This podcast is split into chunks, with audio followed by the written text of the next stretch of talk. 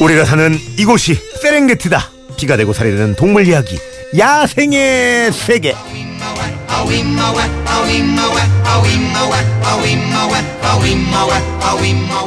인생의 진리, 인생의 해법, 동물에게 배웁니다. 동물들의 친구, 동물의 요정. 수의사 박경현 선생님 안녕하세요. 안녕하세요. 어, 선생님은 이상해요. 네. 늘 오랜만에 뵙는 것 같아. 그죠. 네. 저도 그래요. 항상 새로워요. 잘 지내셨죠? 네, 잘 지냈습니다. 어, 요즘 열대야 때문에 밤잠 설치신 분들 많더라고요. 음, 네. 근데 저는 진짜 운이 좋은 게 예. 더위를 잘 안 타요. 오, 예. 밤에 잠 못 자는 일은 별로 없어요. 더워서 못 자는 일은 없고 예. 노느라 못 자는 일은 아, 그래요? 노세요? 예. 아니, 날도 더운데 체력 관리 어떻게 하세요? 음, 특별히 체력 관리는 안 하고요. 단 거 좀 많이 먹어요. 원래 단 걸 좋아해서 예. 네, 단 거 많이 먹고 물 많이 먹고. 아니, 그러면 네. 관리를 안 하는 거 아닌가? 네. 관리를 하셔야 되는데. 사람만 더운 게 아니잖아요. 네. 동물들은 이렇게 보면은 더워도 덥다고 말도 못하고 답답할 것 같아. 그렇죠. 그래서 네. 오늘은 동물들의 여름나기에 대해서 준비를 해봤습니다. 음. 그 동물들도 더위는 굉장히 피하고 싶어 할 텐데 네. 어떻게 더위를 피하는지 제가 전해드리려고 해요. 아, 재밌겠다. 이게 더운 여름에는 이렇게 샷물로 이렇게 좀 샤워를 쫙 하고 네. 그 선풍기 옆에 앉아가지고 먹는 수박 그렇죠. 최고죠. 사람은 그렇다 치고 동물들은 어떻게 더위를 피할까요? 음, 사람처럼 조격을 하는 동물이 있어요. 조교. 네, 기린처럼 키가 큰 동물은 다리가 길어서 이제 네. 물에 발목까지만 담그고 있는데요. 네. 이게 별거 아닌 것 같지만 발끝까지 내려온 그 뜨거운 피가 식어서 심장으로 되돌아가는 사이에 전신에 체열을 시켜주는 큰 오. 효과가 있어요. 오. 이것만으로도 굉장히 시원하다고 해요. 어, 야, 이거 휴가철에 사람들이 교육 가가지고 발에 물 담그고 있는 거랑 똑같네요. 네. 어, 이렇게 물놀이를 하면서 더위를 피하는 동물들 또 있어요? 어, 더 적극적으로 이제 수영을 즐기는 동물이 있는데요. 네. 원숭이가 대표적이에요. 오호. 원숭이는 겨울에는 온천, 네. 여름에는 수영을 즐기는 동물로 좀 알려져 있거든요. 온천이라고 네. 어이, 털, 털도 있는데 괜찮을래나? 어, 예, 그냥 정말 사람처럼 단순히 그냥 수영을 이렇게 하는 게 아니고요. 예. 음, 다이빙도 해요. 아니, 물에 떨어지는 게 아니고 다이빙을 이렇게 본인 의지로 한다고요? 그렇죠. 일부러 높은 곳을 찾아가서 스릴을 즐기는 거예요, 같이. 그러면서 이제 물에 떨어졌나 싶어서 이렇게 보면은 한참 헤엄치고 나오지 않고 즐기는 거죠. 아니, 그러면 자세도 이렇게 사람처럼 막 네네. 화려하게 막. 네, 실제로 보면 이런 네. 뭐 다이빙을 하는 자세도 가지가지예요. 어떤 애는 무서워서 이렇게 발부터 떨어지는 애들이 있고 어떤 애들은 진짜 다이빙을 하듯이 점프를 하는 애들도 있고 또 와. 어떤 원숭이는 다른 원숭이가 이렇게 뭔가 화려한 자세로 다이빙을 하는 걸 이렇게 한참 쳐다보고 따라하기도 한대요. 야, 사람이랑 똑같구나. 네. 아니, 원숭이는 그러면 원래 물을 좀 좋아하나 보다. 네, 그렇죠. 오, 신기하네요. 이게 뭐 여름에 더위 식히기에는 뭐 물놀이만 한 게 없는데 물을 싫어하는 동물도 있을 거 아니에요. 그렇죠. 예. 대표적인 아이들이 사자나 올빼미 이런 새 종류랑 사자는 되게 대표적인 목욕 혐오자예요. 오. 예, 물을 굉장히 싫어하거든요.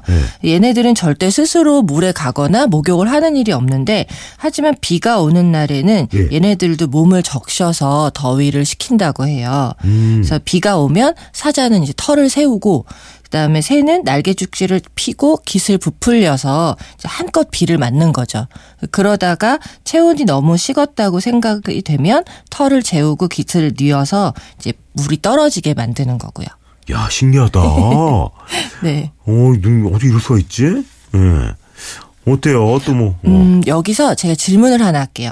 그 지중해 연안에 사는 사람들이 한낮의 무더위를 견디기 위해서 하는 게 뭘까요? 그 스페인 가니까 낮잠 많이 자더라고요. 낮잠 시에스타라고 하잖아요. 네. 예. 이 동물 중에도 사람처럼 시에스타를 즐기는 애들이 있어요. 낮잠으로 무더위를 견디는 동물이 있는데요. 대표적인 동물이 사자예요. 사자. 네, 사자 하면 이 숫사자의 그 털이 수북하고 멋진 그렇죠. 갈기가 연상이 되잖아요. 네. 근데 사실 이게 보기에는 폼 나는데 한낮에 여름 한낮에 모피를 입고 아프리카를 오. 뛰는 거랑 똑같잖아요. 그렇죠. 생각만 해도 더워서 정신을 못 차릴 정도 인데 그래서 얘네들은 체온 발산을 위해서 낮에는 입을 벌리고 이렇게 호흡을 계속 내쉬면서 이제 그 체온 유지를 하는데요. 그래서 낮에는 아예 사냥을 포기하고 쉬면서 낮잠을 내내 자요. 그렇게 더위를 피하는 거죠. 그래 하긴 제가 세렝게티 때 간 적이 있었는데 네. 그돌 위에 올라가가지고 그냥 계속 자고 있더라고요. 네, 맞아요. 진짜 그 애니메이션처럼 돌 위에 올라가가지고 잠만 자더라고. 야, 그래. 털이 좀, 음? 이게 야생에 사는 애들인데 뭐 미용실 갈 수도 없을 거고. 그렇죠. 예. 그래서 동물들은 이제 뭐 털을 자르거나 이럴 수 없기 때문에 야생 동물들은 계절에 맞춰서 털갈이를 해요. 음. 여름털, 겨울털 이런 식으로 옷을 갈아입듯이 생리적인 피서를 하는 거죠. 음. 네. 이때 이제 뭐 예를 들면은 여름털은 겨울털보다 좀 짧고요. 가늘고 뻣뻣해요. 실제로 보온 역할을 한다기보다는 이렇게 내리쬐는 뙤약볕을 막아주는 역할을 해요. 있는 게 오히려 시원하거든요. 그래서 뭐 반려동물들도 여름털, 겨울털 집에서 관찰해 보시면 이렇게 털이 좀 빠지죠. 봄에 이렇게 봄하고 여름 지날 때 털이 한번 털갈이를 하고 그다음에 가을에서 겨울 지날 때 털갈이를 하고 이런 식으로 털갈이를 하죠. 그래, 이 강아지나 고양이 기르시는 분들은 뭐 다 아실 것 같은데, 당나귀도 그렇더라고요. 같이 있어 보니까. 네네. 짧어. 여름에 더울 때는 털이 짧아요. 예, 뻣뻣해요. 예. 그리고 또 겨울에는 또 길어지고. 네, 맞아요. 신기하더라고요. 야, 뭐 물놀이도 하고 낮잠도 자고 털거리도 하고 동물들 이 더위를 피하는 방법 또 뭐가 있을까요? 음, 아예 더운 지방에 사는 애들은 열을 방출하는 기관을 가지고 태어나는 동물들도 있어요.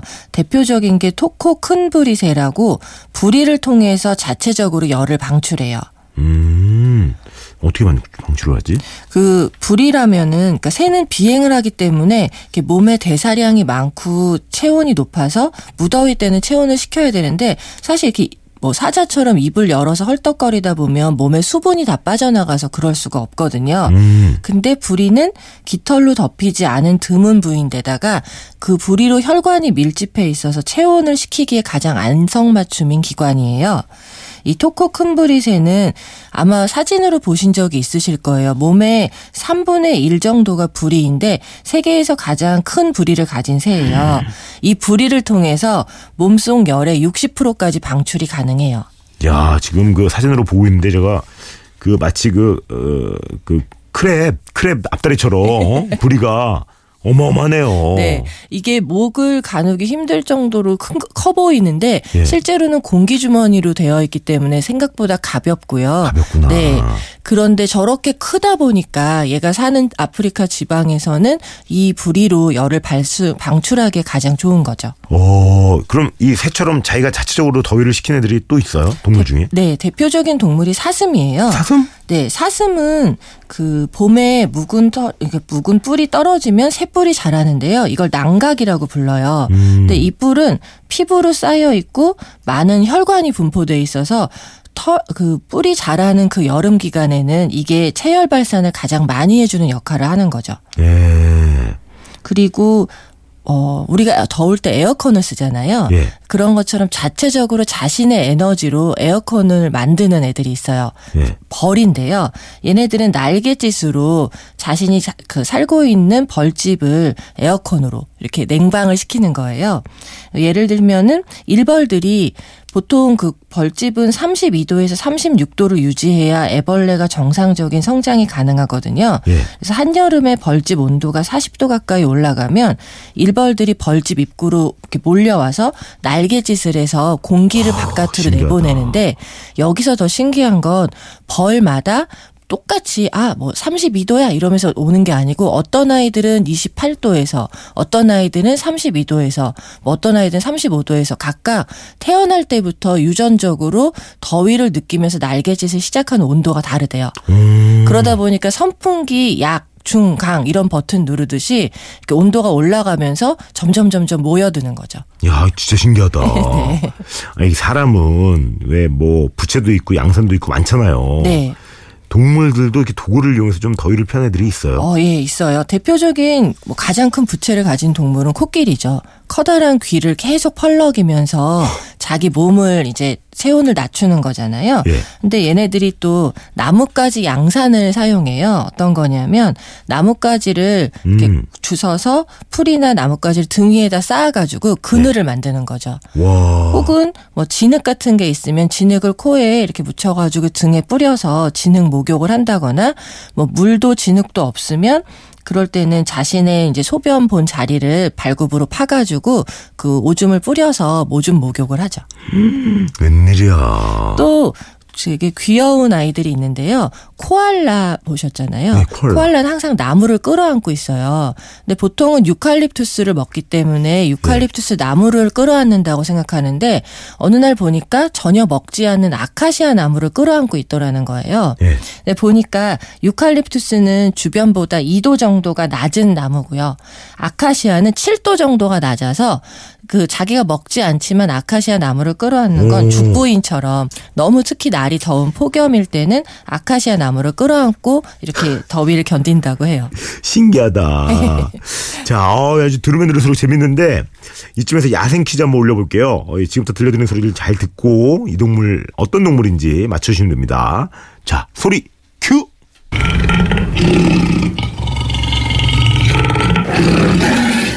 어우, 어우. 자, 뜨거운 여름에 해가 내리쬐는 한낮에 모피를 입고 아프리카를 뛰면 너무 덥겠죠? 상상만 해도. 그래서 이 동물은 뜨거운 여름 한낮에는 사냥 대신 낮잠으로 무더위를 견딘다고 합니다. 밀림의 왕! 이 동물은 뭘까요? 정답 아시는 분들 미니 문자로 정답 보내주시면 되고요. 미니는 공짜, 문자는 샵 8000번, 긴 건 100원, 짧은 건 50원 추가됩니다. 오늘 정답 맞추시면 치킨 드릴게요.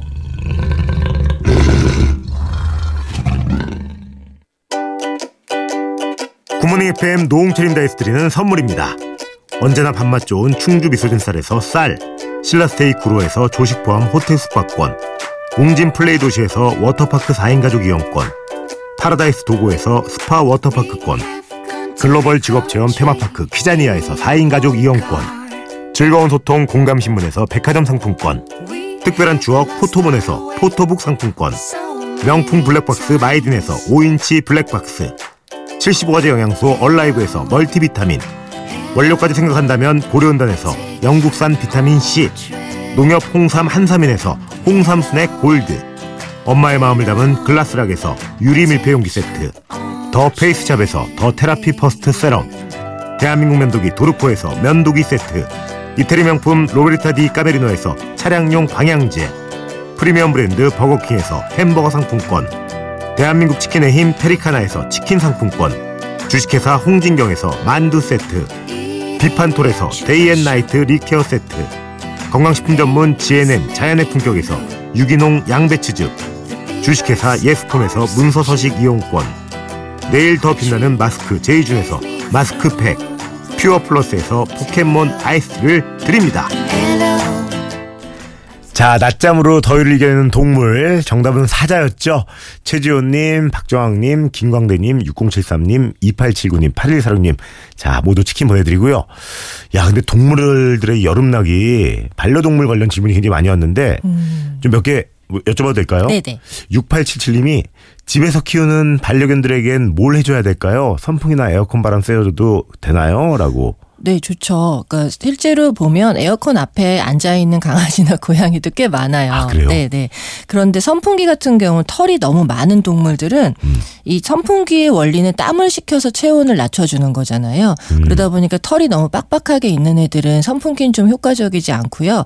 에어컨이랑 같이 이렇게 쐬주시는 게 더 도움이 될 거예요. 음, 1515님이 반려동물은 여름에 털을 밀어주는 게 맞나요? 강아지, 고양이 둘 다 괜찮아요? 라고 물어보시네요. 음, 너무 털이 수북하게 있는 애들은 털을 밀어주는 게 훨씬 더 도움이 돼요. 아까 말씀드린 것처럼 선풍기를 쐬고 있을 때 이렇게 모피를 입고 선풍기 쐬는 거랑 비슷하기 때문에 털을 좀 짧게 밀어주는 게 맞는데 중요한 건 여기서 털을 여름이니까 빡빡 밀어주시면 안 돼요. 털을 이렇게 너무 빡빡 밀다 보면 피부 자체가 손상이 되기 아이고. 때문에 살짝 길게 자주 밀어주시는 게 훨씬 더 좋아요. 하나만 더 해야겠다. 4444님이 우리 고양이랑 강아지는 더운 게 분명한데 시원한 물로 목욕하는 건 왜 이렇게 싫어할까요? 시원- 목욕시키기 너무 힘들어요. 아, 예. 시원한 물로 목욕하는 게 오히려 아이들이 더 깜짝 놀랄 수 있어요. 예. 이 모세혈관이 급격하게 수축되면서 더 오히려 그 이후에는 더 자극이 될 수 있으니까 미지근한 물로 시원, 그 목욕을 해주는 게 훨씬 더 시원한 게 오래 가요. 음, 좋습니다. 선생님 오늘도 감사드리고 어, 재밌었습니다. 네. 다음 주에 뵐게요. 네, 감사합니다. 아, 그리고 지금 이 속보가 들어왔는데요. 현재 임진강 하류 수위가 급격히 상승을 해가지고 위험한 상황인가 봐요. 근처에 계신 야영객, 낚시하시는 분들 안전한 지역으로 대피 바랍니다. 자, 오늘도 물러가면서 한번 외칠게요, 감히. 아시죠? 꼭 하고 싶은 거, 하고 싶은 거 하세요!